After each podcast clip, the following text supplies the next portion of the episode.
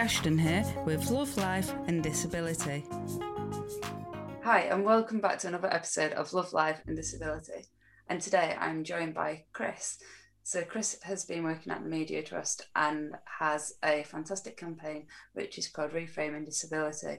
And this project was focusing on news, and he does training and work across the whole of the industry to try and increase disabled people's representation and it's a huge passion for Chris. And he's here today to tell us a little bit more. How are you doing, Chris?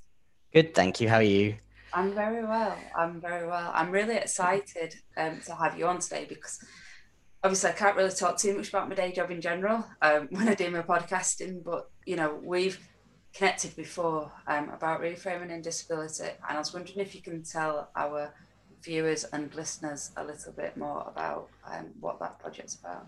Absolutely, yeah. So this project arose about a year ago um, now, um, and I started working for Media Trust uh, at the start of March 2020, um, and so it's the project as it was originally intended hasn't really panned out because of the pandemic, but we've been able to move a lot of stuff online um, and deliver it that way. Um, and basically, the project, um, which was uh, sort of come up with before I started uh, at Media Trust, was a project to try and increase um, the visibility of disabled people. Originally focused just on BBC broadcast news, so uh, TV and radio news just within the BBC, um, and it's now sort of taken on some legs of its own, and we've started doing work across. Um, casting and comedy and drama and entertainment and radio and so many different areas, which is really amazing. Uh, and also working with partners outside the BBC as well. Um, and basically, the project aims is is trying to combat the fact that when we see disabled people, we first of all, it's trying to combat that we very rarely see disabled people in our broadcasting at all. Um, but when we do, it's usually that they're talking about disability, um, and it, I think it gives the impression to the public that um, disabled people might the disabled disabled people are a not very productive and not very successful, but those who are, it's just by being experts in their own lived experience um, rather than all the huge numbers of disabled people who are experts and successful in a huge range of industries um, and that's all being missed. And i think um, the quote that the, the statistic that really shocks me all the time was a piece of scope research um, which found that one in three people think in britain think that disabled people are less productive than non-disabled people. And i've well, I think I think um, media and broadcast has a big role to play in that. I think that's where, you know, we all, not through any fault of our own, but we all live in our in our sort of small area. We don't we don't all know all 65 million British people, and so the people that we know are never going to be fully representative of society, and that's inevitable. But one of the ways in which we find out about the diversity of society and diversity of the people we don't know and don't meet is through TV um, and radio, both uh, entertainment and um, news, documentaries, so on. Um, so it's really really important that when we are, and particularly for the BBC as a public service broadcaster, but also for any broadcaster, that we're showing the world and the country as it really is and not just um, not just a particular subsection of it. Because when you do only show that subsection or you only show marginalized people in a certain light or in a certain context then that's going to lead to the public seeing those groups as being as only ever existing within that context. Is it's like with like perception as well and we do need more people on on screen and even behind the camera and things that I've always said is, especially within production teams, if your cast, if your in-house is purely white, middle class, maybe males or females, and you're not representative of LGBTQ, um, BAME and disability, you're not going to be able to get that into your output and get that into your content because a lot of the time people hire within their own skin. A lot of the time they only go to the stories and the interests that they know. So if you're not representative, like 50 50 and so forth, and what external is, then how can things be improved? Absolutely, I totally agree, and I think there's um, there are huge numbers of people who would like to work in TV, media, the arts, uh, the creative sectors very broadly, who feel unable to or don't know where to begin and feel that um, it's not an industry that would welcome them. Um, and I think sometimes there's truth in that, but a lot of the time it's a perception which actually, once they start getting into it, they realize, okay, I actually am welcome here. But it's that first barrier of even believing that this is a space in which you are welcome and which you belong, which is the biggest challenge. I'm really, really delighted to see the number of broadcasters, um, BBC, ITV, Channel 4, and others who are now running um, training schemes in production and tech and so many other areas. I think that having those schemes are really, really important for those who are who don't have connections and who can't just get into the industry by knowing a guy or by going to the right um, bar or you know restaurant or whatever and meeting the right people. Um, and that can be, um, as you said, sort of um, working class people, it can be disabled people, it can be women, it can be people of color, but it can also be just people who didn't grow up with that with those connections people who didn't grow up with that confidence maybe people who were quite shy in school even and so never felt that they were you know they didn't come out of their shell until later by which time they felt like it was too late to get into this sort of more extroverted industry i guess. Um, and so i think it's those schemes are really really important in terms of building that um, building that diversity. But i also worry that by only having schemes for entry level you're also missing out on a huge amount of talent of people who've got further down the career path, have a lot of transferable skills, um, but can't necessarily make that move without going right back to the beginning of their of their career ladder. Um, and I think a lot of industries, but but broadcast is one of them, is one which is not always great at recognizing those transferable skills. I totally agree. It's so a lot of the time I've always been brought up within where I work to be told, mm. oh, it's kind of like career jungle gym. So sometimes yeah. you want to go up, you've got to go sideways, and then mm. you've got to go up, then maybe drop back down, go a little bit sideways, go back up. A lot of the time, it's not just bum, bum, bum, bum, bum, and you keep going up the ladder. It's it's really not like that. But having said that, no roads literally in the world are just straight. They're all a bit bumpy, no. a little bit diversions, and there's multiple ways. Like let's use the analogy of making four. You know, you could do one plus three equals four four plus zero, three plus one. There's so many ways to get to that one place. And sometimes, like with the transferable skills, some people will recognize it, but not everyone. And again, it's those people that maybe have come a little bit left field into the industries that get it, they understand it. Where other people may look at a CV and be like, oh no, how possibly could you be an assistant producer? You haven't even been a researcher. But yeah. they've not took into account the person might have done business analysis, and that's researching into content, that's researching into products and working with stakeholders, and they could bring a vast amount of stuff into the actual piece. The same with project and product management. It's why can't you switch between both fields? Because in order to have a project, you need the product.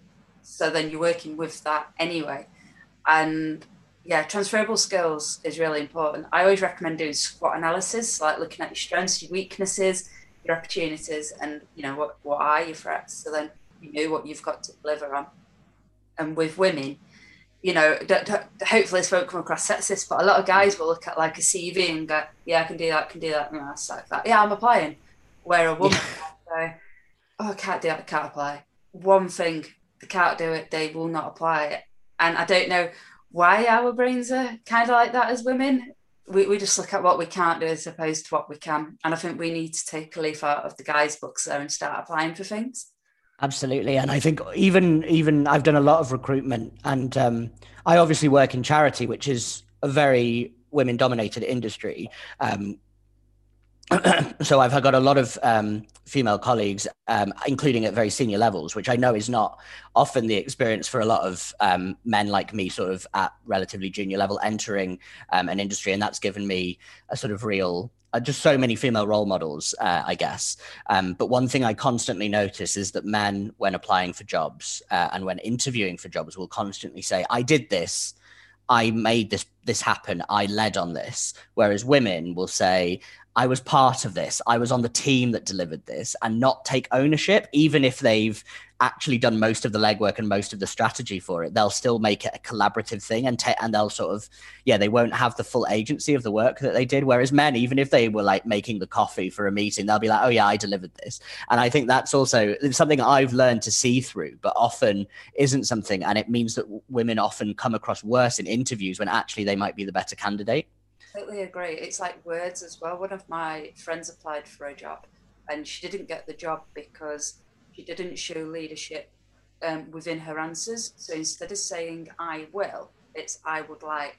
Um, mm. I would like to do this and I would like to do that. And the other candidate that got it was like, well, I will be doing this and I would, I will be doing that. It's not it where she was like, well, obviously I don't, I don't know what I can do once I get a job. You know, it's she was trying to go, this is what I would like to do.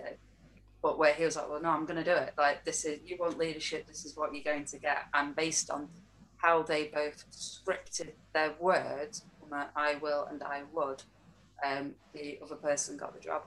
Which is which is also I find slightly depressing because someone saying someone who's never worked for this company saying I will do this that would put me off I think because that's saying you know you're saying i i will come in and it doesn't matter what's already happening it doesn't matter what other teams are working on i'm just going to come and bulldoze through that and set my own agenda i'd much rather have someone collaborative um, but i think that so often gets gets missed um, and as I, as I say it's not it's not a, a 100% correlation, but there is definitely a correlation between being from marginalized groups um, and having that kind of more collaborative and more sort of um, less boastful approach, I think. So with the reframing of disability, um, as a lot of people may know at the moment, you know, you've got the training courses out there. How can other groups um, apply for this? And as we know, ITV, BBC are all signed up to this. Can other businesses, um, which are not in the media industry, also sign up to these sort of courses and have these delivered? Yeah, absolutely. So Media Trust and myself will be running these training sessions for um, really anyone in the media industry that's interested, and and they're quite tailored. Um, as I mentioned before, one thing we found really interesting is that we made this training entirely for journalists and uh, news producers, um, and so every example we gave was related to journalism, um, and inviting guests on for broadcast um, interviews. Um, and yet we had so many people coming from, you know, working on reality shows for BBC Three who still found it relevant. Um, and that's been really interesting discovery for me to see how much crossover there is. And so we've really expanded it beyond that. Um, and, and really we can make it relevant for any organization um, who'd benefit from it. So yeah, absolutely get in touch with uh, with Media Trust. Um, I can plug plug our email at the end um, to get in touch and, and and work out how we can uh, deliver training with you. And what has been your experience um, with disability? Um, so I'm autistic. I was diagnosed when I was 14. Um, so not too not too early, not too late, um, and um, I, but I only really started to identify with disability um, and as being disabled when I was at university, which was my first time living away from home. Um, I was very young when I started university because I was very young for my school year. So I, I started a, a month after I turned 18 and just felt completely overwhelmed um, and sort of like I'd been thrown in this um, huge pond as this tiny fish and had you know really struggled to make friends. And and you know I, I, did have friends but i really struggled to do things like go and eat in the sort of college canteen um, and be with surrounded by all these people and all this noise. Um, and so my, my, pretty much my whole career has been focused on disability. Um, i always wanted to work and i relating back to what we were talking about before, my career's also been quite an interesting one because I was one of those people who thought I did acting at university. I've done stand up comedy since then, um, and writing and journalism and so on. And I never felt like, although that was a thing I did as a sort of uh, casual hobby at university. I never felt like that was an industry I was welcome in. Um, and I always thought I wanted to go into the charity world. And I've always worked, yeah, I've worked for an equality charity and then moving into an autism charity. And now I'm obviously working for, a, for in the broadcast industry, um, but focused on disability across the piece. Um, and that's been a real joy for me to, even though it's not been, as you said before, it's not been a straight line. It's been quite a sort of, um, uh, sort of wiggle around, but to now be working in broadcasting in media, um, not in a production role, but in this sort of creative diversity role has been so amazing and, and really enjoyable for me. When you got your diagnosis at 14, do you feel like that was a weight lifted off your shoulders? Did you feel something? You had something, but you wasn't quite too sure. How, how did the diagnosis help you at that age?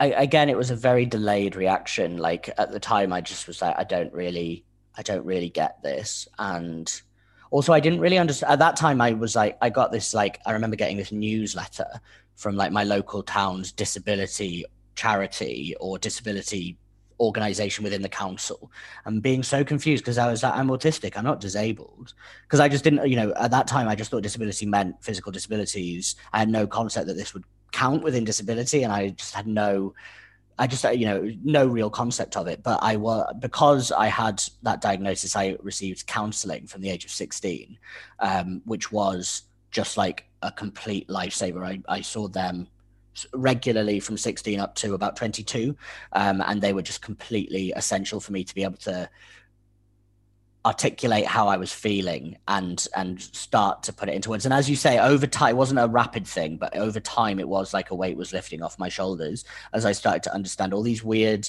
all this feeling of isolation and frustration and not understanding what's going on and just feeling quite lonely.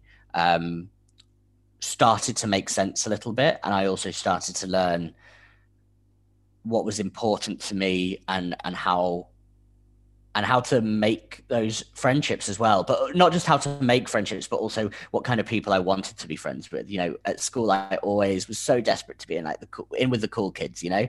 Um, and i was always like in with the nerds. Um, and that was my group and i was so desperate to be like in with the cool kids. And, and then i which is obviously a very teenage thing and then i realized well you know friends are really important to me. I'm an extroverted person. Um, i do need to spend a lot of time with others but I'm going to spend time with people like that really make me happy um, and that really appreciate me for me and I appreciate them for them. Um, so I'm, you know, not everybody um, always necessarily values diagnosis, but for me it was really important. But it wasn't, as I say, it wasn't a sort of light switch going off.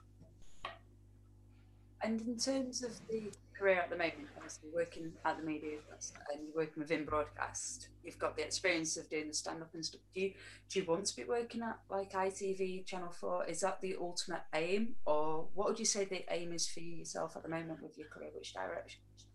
Yeah, I definitely want to move. I I would definitely. I love working for my organization, and Media Trust is such a unique charity. Um, we are we are very charity, but we're also very media. And that's quite unusual for charities. You know, they're usually very separate to the industries they work with, whereas we are really implanted um, within that industry.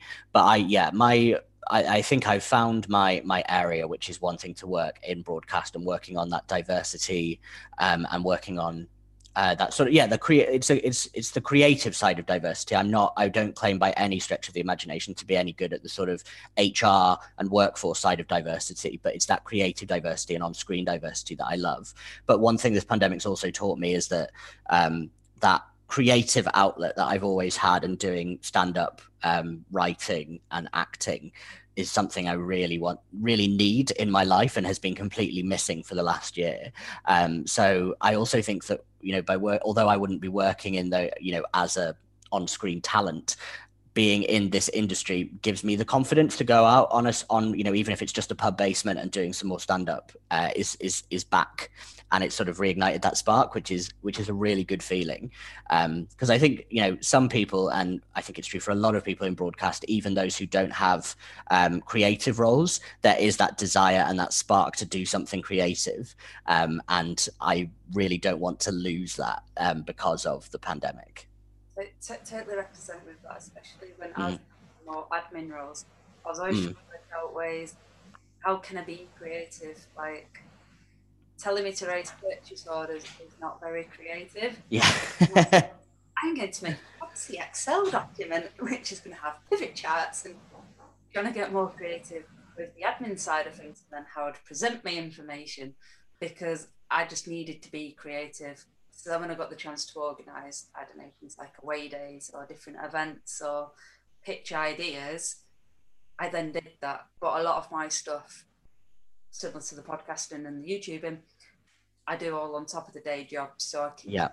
that creative kick, which is so, so important. But working with people like um, DANC, the Disability Arts Network community, mm. across that, they're posting out jobs all the time, looking for people from comedians, writers, artists, actors, and they're a fantastic group on Twitter and also on email for people to mm. follow it who are disabled in that creative industry wanting to take that step further. Yeah, I think uh, that's that's really interesting and useful for me. And um, Thank you for sharing that. I yeah, and I completely agree about the sort of the sort of admin and creative um, sort of uh, competition, I guess that there is sometimes. Um, and I, you know, it's often a shock, particularly for people who come into the industry from university, because when you're at university, you sort of get to pretend um, that you're a CEO or really high up. You know, you get involved in a drama production and you are the director or the producer straight away. Then you graduate from university, and even if you go straight into the industry, you're probably doing a job like a runner or a researcher or a, a you know a, a, script associate, where your most of your tasks will be um, printing photocopying, making coffee. You know, you're not going to be doing really creative tasks, um, and and that's you know that's how you get your experience, so you can work your way up into getting those more creative opportunities. But it, I think it's really important to have both actually. And I some you know sometimes when I'm really involved in something really creative and strategic at work, I actually quite like the opportunity to go and do something really boring and manual um, because it sort of gives you a bit of a break as well. Do you find sometimes your head might come up with an idea and you're like, oh, I really want to do that. And then boom, something else comes in and it's just trying to like process everything. And it's like, well, what can I do? I want to do this, what to do that. I want to do everything. 100% and something i always have a problem with especially when i'm trying to write stand up is that i'll come up with ideas in like the shower or while having a swim and then i'll just never write them down and the next day i'll be like what did i think of that was really funny um, but just can't at all remember what i've done so i think i think yeah trying to actually turn some you know ideas and things that just pop into my head into things that can actually work is always a challenge i have notebooks next to my bed and i always mm. talk on my phone i best not say hello to him otherwise he'll wake up i'll write ideas down but then sometimes like i'm insomnia at the moment so i'm not really sleeping that well but i'm half half asleep half awake and then mm. write something in the morning i'll go oh, i need to write that up and then i'm there looking at it going I haven't got a clue what I've wrote there. at the time, it's like really, really good. Like I had one last night, and I've had a look at my notes again this morning. I'm kind of like, Meh. what on earth did I just write? oh yeah, no, I can relate to that quite heavily.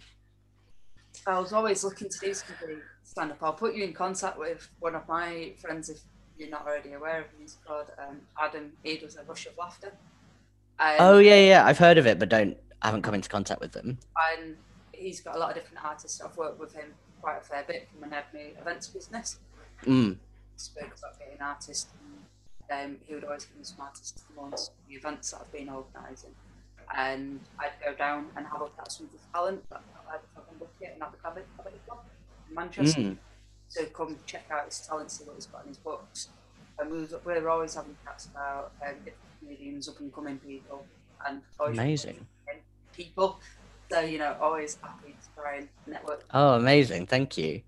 Yeah, and I'm I'm actually a sort of a Mancunian myself as well.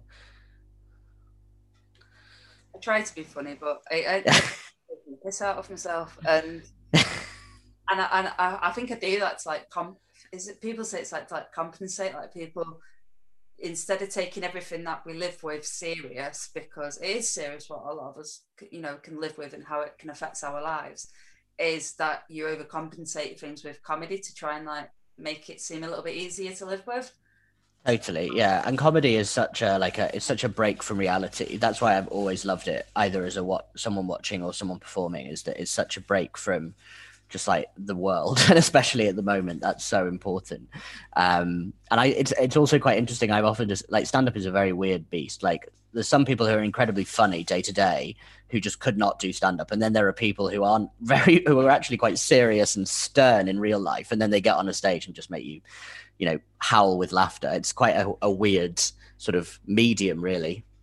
I've come across that as that same scenario like at work there was this guy and he was funny but more irritating anyway he wanted to be a comedian and he went along. You know to one of those ones that keep going until you get booed off Oh yeah, Gong Show, yeah. And we were like, yeah. Oh, like it's like like it was in one of my previous jobs, and he's like, yeah, come along, come along, yeah, I'm gonna be a comedian, and it would make everybody laugh in the office with everything that he came out with. But then when he went on stage, he tried to do one of those crowd pleasers, audience kind of like how we all doing.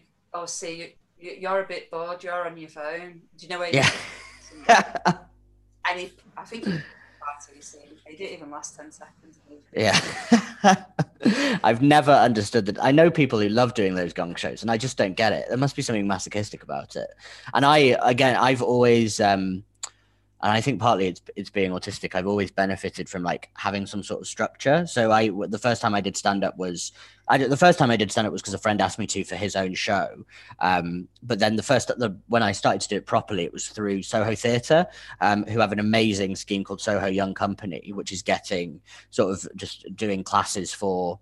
Uh, they have classes for sort of people who've already started doing comedy, but they also have classes for complete beginners doing stand-up, sketch, drag, uh, and so on. Um, and that was really helpful for me because if you told me just go to, you know, turn up in this pub basement and, and do five minutes to a bunch of people you've never met, I would like that would have horrified me. There's no way I could have done that. Um, but once I'd had the opportunity to do it on, you know, through this course, preparing something for 10 weeks, getting feedback, and then performing to a p- group of people who I knew were supportive, made it much easier to then make the jump into doing open mic. And what about acting? What's your preference there within the acting, or you still want to do I re- yeah, I really miss doing it, and it's something I I did a lot at university, and I was in a lot of different, and I actually did a lot of um, new writing. So like um, plays which other students had written would then be put on by the Drama Society, and um, yeah, I just I loved it. It was always just such an, and especially at university where like it was such a nice break from from study and getting to know you know people from different parts of the university and performing together and and it's something I really Get it's something I've not really done since uni, and it's something I didn't really appreciate until the pandemic hit. You know, it, you take it for granted, and then once once it's no longer an option, you realize how how much you enjoy doing that stuff. Um, I couldn't I couldn't do it professionally, and I'm not I'm not good enough to do it professionally, and I'm also I don't have the patience, and I really admire people who do. But doing you know the sort of uh, community theatre, I guess, and actually you know especially in London, there's loads of places that do really good community theatre. So that kind of thing I'd, I'd really like to get back into. But who knows how much longer we're going to have to wait. There was a lady on Twitter, um, Steph Lacey, She does quite a bit mm. and Simon Naylor. And one of her lockdown projects, I thought it was pretty cool. She'd write stories for mm. children. So you would write, so I wrote in and basically said, I have a niece She's four. She loves this. She loves that. She's got a brother called Thomas. This is how old Thomas is. And just like literally a few words, she went away. And then based off that, she would write a story. And it's amazing. Sent it as story. Mm. And upload them to YouTube and give you the video. And she did that every single day for like the, pretty much the full length of lockdown number one. And other people now they've decided to do is you've got a bunch of writers, all of you will write your own play, then they'll get a bunch of actors, and you know where this is going. You'll act that play, and then they'll put them together, whether or not it's going to be a monologue piece or whether or not they cast it whereby you're all going to be in the end video, but you'll say your line. Boom, boom, boom, boom. And, and it's a, I just love doing new writing performance as well because it's your blank slate. Um, like it's you know if you're performing especially like if you're doing shakespeare or something which has already been done a billion times you sort of feel you feel pressure to to to do do it differently. And obviously when it's been done that many times there's no such thing as new. Like it's all been done. Whereas when you're doing something new you can sort of take the character um, and really make it your own. Um, and so i really enjoy uh, yeah i really love doing that. And i think that's a really I think it's really enjoyable for actors as well. It's just, it's more it's more creative than than just performing a character that's been done to death already. No, I totally agree. I'll, I'll send you their details and their Twitter mm. check them out and yeah, I will do different opportunities. Mm. So what's going to be next for yourself then, Chris? At the moment, you're doing the reframing of disability. Um, obviously, I'm aware you've got some journalism and producer courses coming up um, next week. Um, mm well, whilst we're recording this, it's next week. Uh, yeah. What's what's next for you at the moment? What, so yeah, I'm actually very excitingly next week is actually my final week full time at Media Trust um, because I'm starting uh, a master's um, at the University of Malaya in Kuala Lumpur. Um, which is a really exciting opportunity, which I got through a scheme called the Queen Elizabeth Commonwealth Scholarship. Um, and it's something I always I always wanted to do. I've always wanted to do a master's, and for quite a while now, I've I've wanted to um, do some research and work into disability and disability activism in developing countries. Um, because I'm aware that all of my work so far has been in the UK and has often been through a very Eurocentric lens.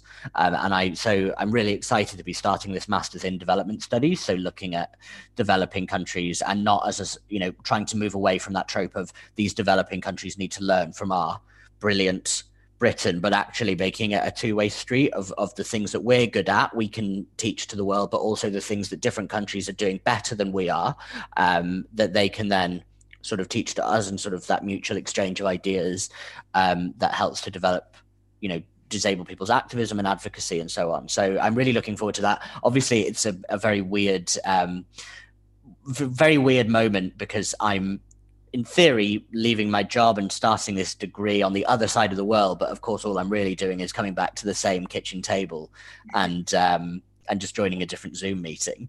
Um, but the the really nice thing about it as well is that although I won't be working at Media Trust full time anymore, I will still be a freelancer running those training sessions um, for the media industry on disability. Um, so I'm really looking. I'm really glad that I can stay stay with them because they're an amazing amazing organisation. So we would love to hear more about Media Trust and mm. learn more about the work they're doing. But what you're doing at the moment when you go to university, obviously, if there wasn't any pandemic, would you would have you normally been able to have flew out there and yeah, so I'm very hopeful that within a few months we'll have to see how things go. But I'm hopeful that I can that I can eventually be flying out to to KL, uh, which will be an interesting um, interesting balance of uh, of time differences. I may have may find myself staying up into the early hours of the morning delivering trainings, which is uh, exciting, but um, but uh, a little stra- a little nerve wracking. But I think it's you know it's becoming more and more normal that you can. One thing that this pandemic has done, and I think will last beyond the end of the pandemic. Uh, hopefully, we have such a moment. But I think even after that, that sort of global mobility and the ability to work across the world um, and you know deliver deliver sessions in Switzerland and then pop off to America and then head off to Korea or whatever uh, is just becoming will will become much more normal uh, and I think that's a really exciting thing. And it's also good for like carbon footprint as well, like keeping our carbon down. We're not all getting trains everywhere now. We're not driving everywhere or flying, so it can also you know help out on projects as well to keep our carbon footprint down. Yeah, definitely, and I definitely, you know, for for organisations like the BBC, which do have so you know so many studios all over, some big, some smaller, um, being able to do so much from home, or just at least, even if you need to go in for say a down the line interview, being if you live in Nottinghamshire and you can go to Nottingham to do your down the line instead of having to come to London, that makes things not only so much better for uh, carbon footprint, but also so much more accessible for so many people.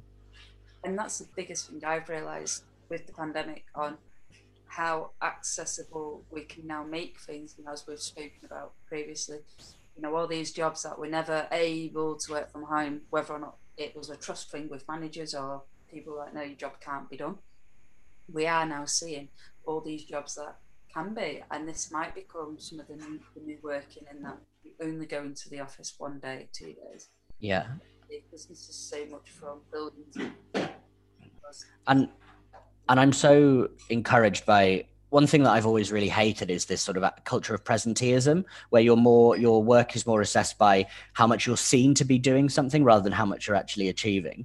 And one thing I really love about my charity and, and working at Media Trust is we have such an amazing supportive group of people uh, as our man as, as, managers and sort of um, getting told, you know, if you need to finish early, if you need to start late, if you need to take a long lunch break and go for a long walk, um, you know, if you need to take annual leave at short notice because you're feeling overwhelmed, um, then please, you know, let's try and make that possible as much as as much as we can, um, because you know this is we all we all have times like that, but especially in at the moment in this lockdown three, um, you know, it's, it's it's so easy to to feel overwhelmed. And as I as I mentioned before, I've been just taking Fridays off for the for the past uh, few weeks, and even just doing a four day week has made such a difference for me.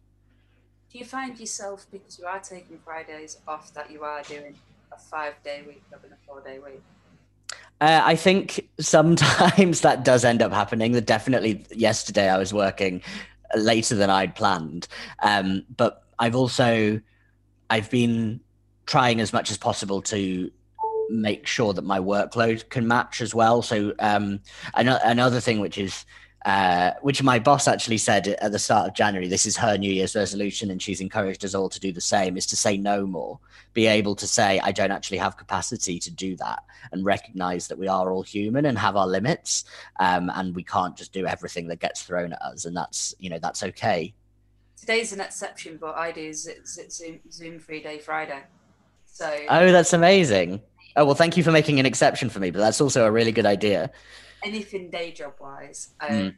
especially on a Friday, I'm like, no, it's it's a Zoom free day, and because it's also my study day, mm. until like April, it means I can keep that discipline in place. Obviously, I can do these on my lunch break, I can do them after work, before, but I am trying to keep those days because otherwise you're just on back to back, back to back, that, that's that.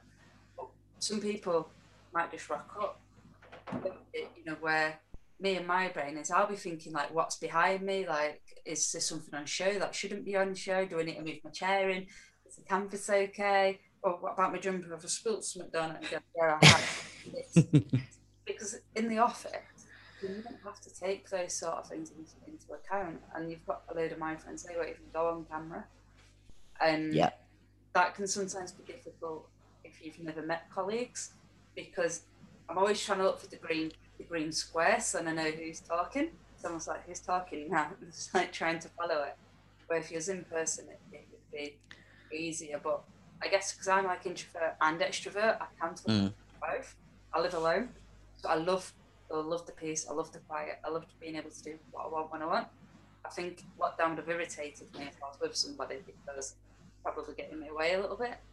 So I'm quite blessed with that, where I know other people's working on could be very different. But then I've also got friends that are living alone and they're absolutely hating it because they need that face to face and human contact.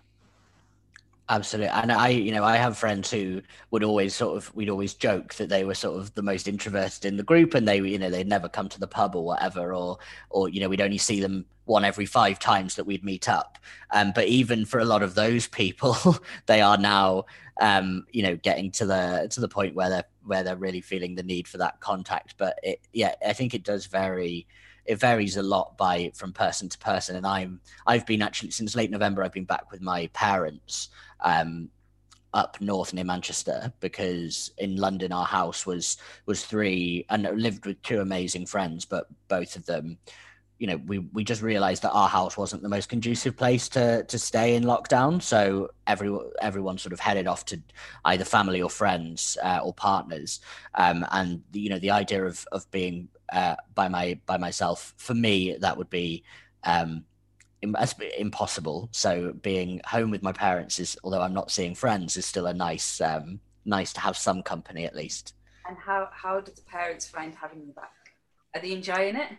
It's an interesting question. I haven't. I I wonder. Yeah, like um, it's it's it's a strange it's a strange time because my youngest brother just started university, so he headed off. So my parents had for about two months they were they were just the two of them at home which for the first bearing in mind that's for the first time in 27 years that they've had no kids at home so i think that was probably quite weird um, i'm sure i get in the way a little bit but um, i try i try and stay out of the way and we you know i try and cook so so, often, so uh, sometimes and i think sometimes I, I, it can feel a bit like going back to being a child where your parents just do everything for you and they cook and clean and you just sort of laze around so i do i try to to participate a little bit but um, i think i should probably try and do a bit more around the house hard the same when I go back to my parents because my parents are my bubble. So like mm. I'll go and stay at their house, and I'll leave the bedroom, and I'll come back and my bed my bed's made, and I'm like, Mum, it's fine. Oh no, no, the house. My PJs are refolded back. yeah. I'll finish my tea, and I've no sooner put my plate down. okay, there's nothing there, and it's like Mum, I'm taking it into the kitchen, it's fine. And she's like, No, I just don't want mess around the house. I've not spent all day cleaning. Like, We've got nothing else to do. You can't. Yeah. It's so it's so um, funny how quickly how quickly you go back to that. Um, and it's yeah, it's also because because also I've not lived. I grew up in a small village not too far from Manchester, but still sort of far enough that it wasn't like living in the city. Um, and I've not lived here since I moved down to the southeast for university and then to London. Um, so I've not been living up here for for not, for almost ten years, and it is it you know just the whole location and the whole the whole setting just it feels like stepping But i feel like i should be going to get the school bus in the morning that's how sort of stepping back it feels but obviously so much has changed in that time as well to totally relates. like when I go back to my mm. parents, I don't ever really walk into the town centre, like very mm. And when I'm walking in, I'm kind of like, I feel like I'm going to get lost. Like it's my first time heading to a new place. I'm just kind of like, I remember that bit there. I remember where that is. But, oh, oh, that shop got closed. When? I knows now. I didn't know that. just need to get out more. Even like when I'm at my parents, stay in or I drive. So it'd be yeah. Asda or to the McDonald's and that's yeah, it's so fun. I've got my like I've got my Fitbit to try and get like ten thousand steps a day. And I used to when I was working, I found that even if the only walking I did was just to and from the tube station to get to work, and then to and from the you know the office at each or uh, you know on arrival, and then going out for lunch, I would usually get my steps for the day, my ten thousand. Whereas now I've I, like it really feels like a huge effort just to, to even just go for a short walk. Um, to do that now. yeah when I was at work, obviously I'd be going from like the car park into the office, and you've got around the building, and then it's from your office back to the car park at the end of the day. Now I average out at about maybe 300 a day, 300 steps. Yeah. And it's kind of like, yeah. If then I, I tend to do that little more. But you're going from about a tiny, tiny little bit where before it was like a lot more. Totally, totally. And I I think the thing that I really need isn't even so much the walking, it's just the fresh air. Um, but the cold and the short days makes that really hard. In lockdown one, which was like in spring and then going into summer, I used to love going. It was like my favorite part of the day was going for a walk in the sun and the heat or going for a bike ride. And now it's like it's muddy everywhere and it's dark and it's cold and there's often snow or ice or something on the on the ground. And it just it just it's taken all the fun out of it. But i do i really do need to get out at least once a day. Otherwise i just start to go yeah a bit a bit round the wall. Some of the things that we've said um, between a few of our friends is when we are having phone calls if it's like a zoom meeting it just being audio only and joining and getting out and actually going for a walk and doing a call because when totally. buildings, we do walk and talk meetings.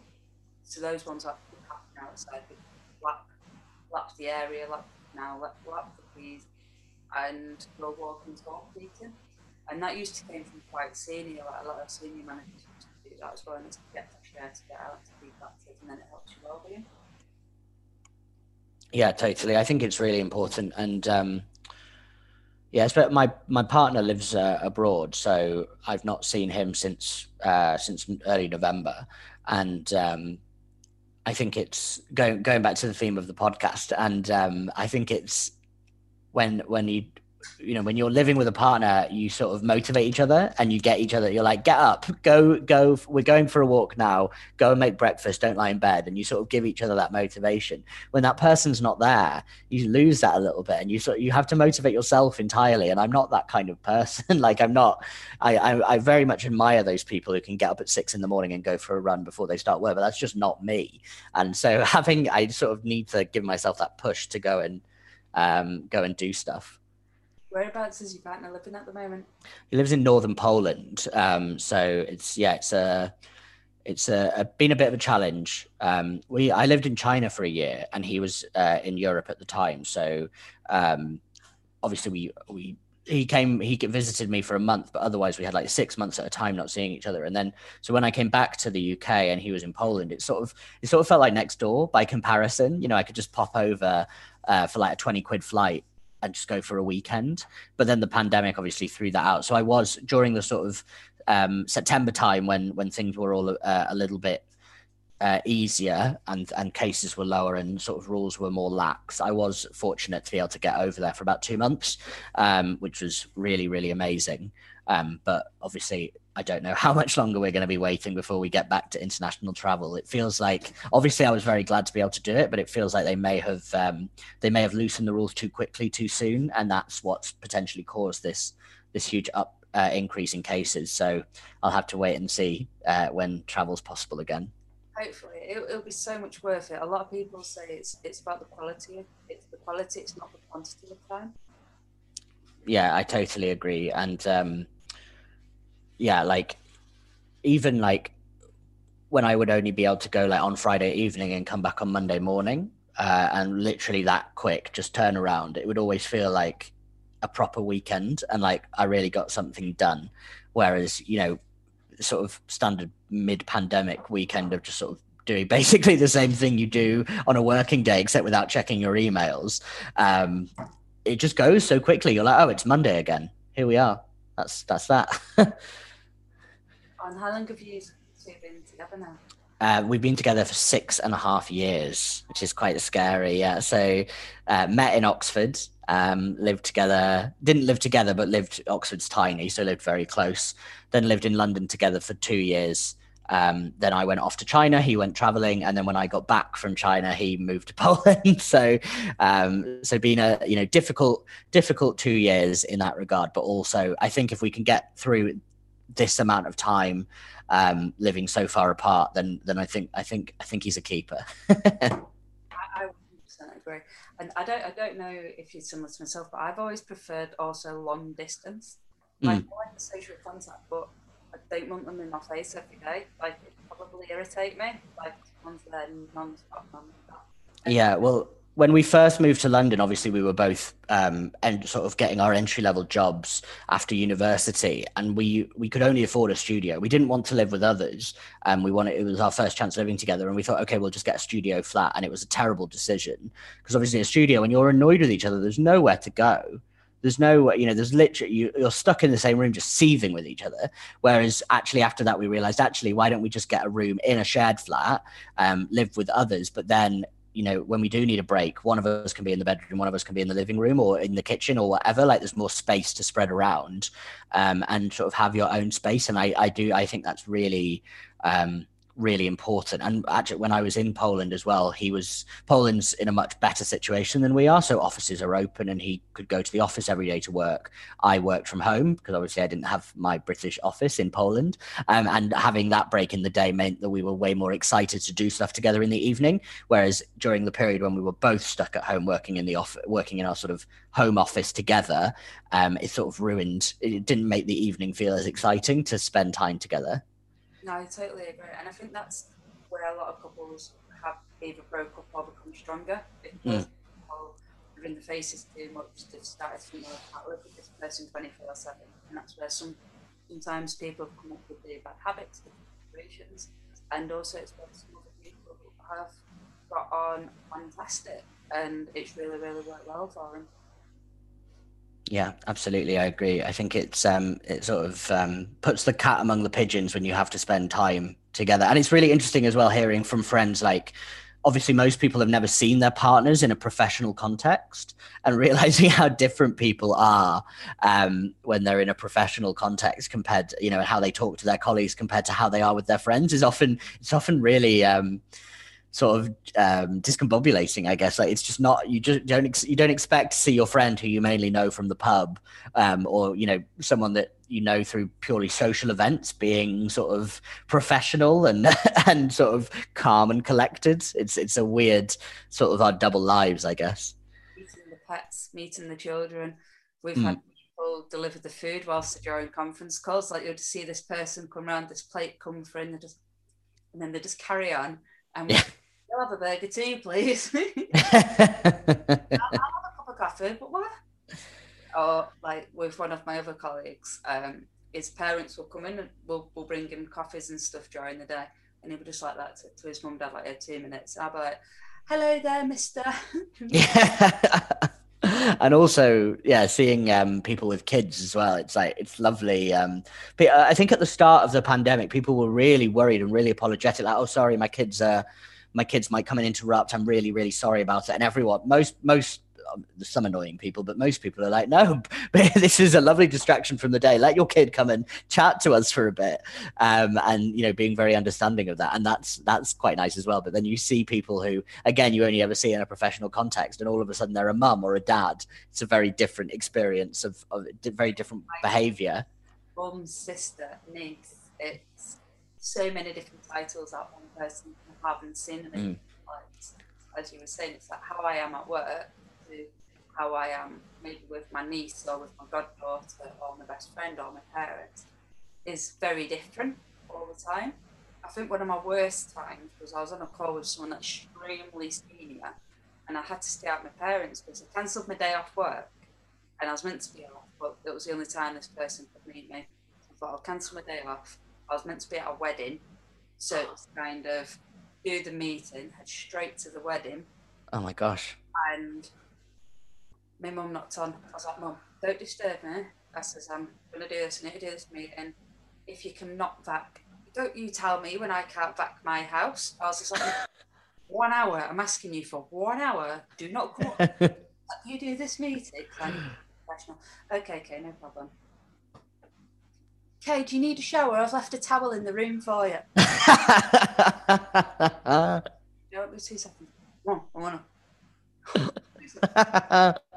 I need to know if you want to have a shower. If you don't want to have a shower, okay, then, I, then I'll just get on with cleaning the bathroom.